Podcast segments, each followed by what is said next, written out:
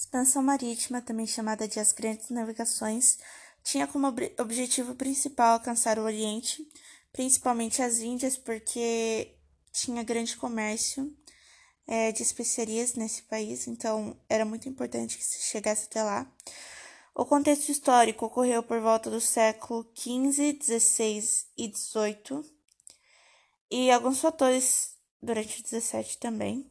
E alguns fatores que levaram a expansão marítima a ocorrer foi que o Mediterrâneo estava ele estava sendo monopolizado por cidades italianas, de Gênova e Veneza, principalmente, e elas cobravam impostos muito altos de quem tentasse passar por ali. O Oriente Médio estava dominado pelos muçulmanos ou mouros, o que também dificultava a passagem é, como forma de chegar às Índias. Houve também uma queda na, nos, nos metais preciosos da Europa, é, fazendo necessária sua busca. Os burgueses eles queriam viver mais como os nobres, então eles buscavam por especiarias. É, Portugal ele promoveu uma centralização política precoce, ele foi o primeiro estado é, moderno do mundo e a passagem da Idade Média para a Idade Moderna fez também fez acontecer um renascimento cultural Houve também o desenvolvimento de, da ciência, principalmente da astronomia e geografia, cartografia também, é, que fez com que melhorasse as formas de navegação. Houve também a expansão da fé cristã. Bom, Portugal ele foi pioneiro nas grandes navegações por uma série de por conta de uma série de fatores e uma delas foi que ele tinha uma posição geográfica privilegiada. E, bom, ele estava num momento de paz interna, porque os mouros ou muçulmanos já tinham sido expulsos de Portugal, então ele conseguiu a sua independência. E ele também possuía uma burguesia próspera que buscava metais preciosos, e, e essa burguesia também ajudou na participação de expansão de Portugal. E como eu disse antes, houve a centralização é, precoce né, de Portugal, política precoce. É, a formação de Portugal ela antecede o pioneirismo dele das grandes navegações. E o bom começou com o rei de Castela é, solicitando ajuda de Henrique de Borgonha, Borgonha, Borgonha, para expulsão dos mouros muçulmanos do de Castela, né, do reino de Castela.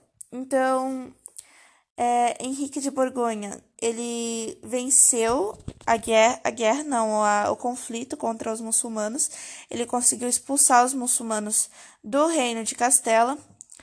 E aconteceu que, como forma de agradecimento, o rei de Castela é, deu um feudo para Henrique de Borgonha, que foi o feudo de que foi o condado portucalense, que mais tarde, mais tarde veio a tornar-se Portugal.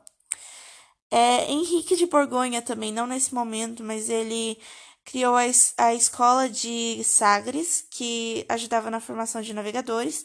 Isso mais para frente vai facilitar muito as grandes navegações para Portugal, porque ele investiu em tecnologias também, em forma de melhorar a navegação, e também conseguiu desenvolver a caravela.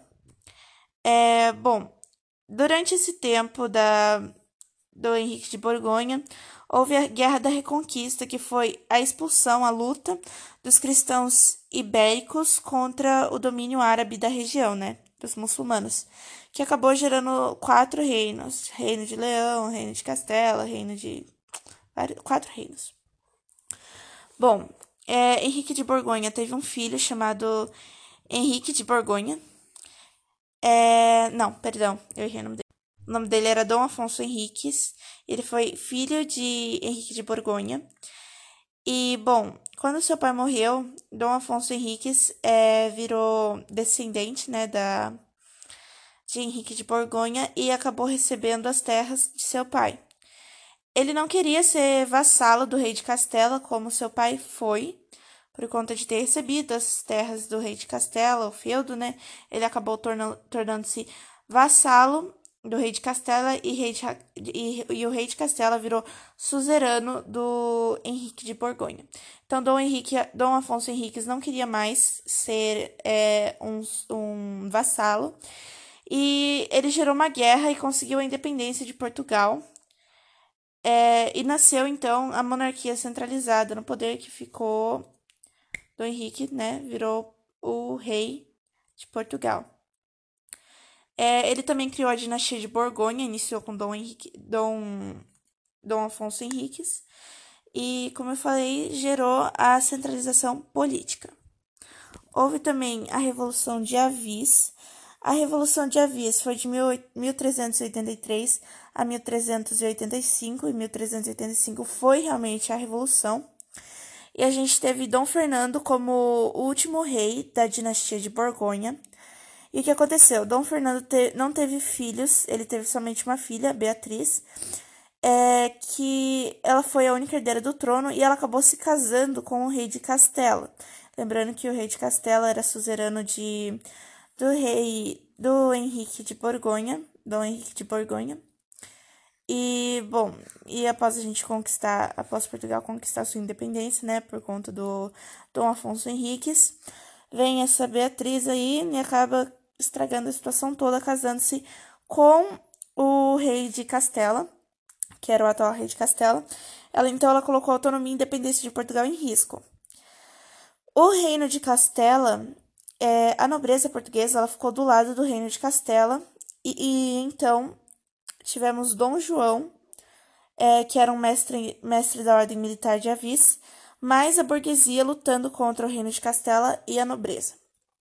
Então a burguesia ficou do lado de, de Dom João e a nobreza ficou do lado do reino de, do rei de Castela. É, aconteceu, acabou que Dom João acabou ganhando esse conflito, essa, é, esse conflito, essa revolução de Avis, é, e ele conquistou novamente a autonomia de Portugal e ele se tornou o primeiro rei da dinastia Avis.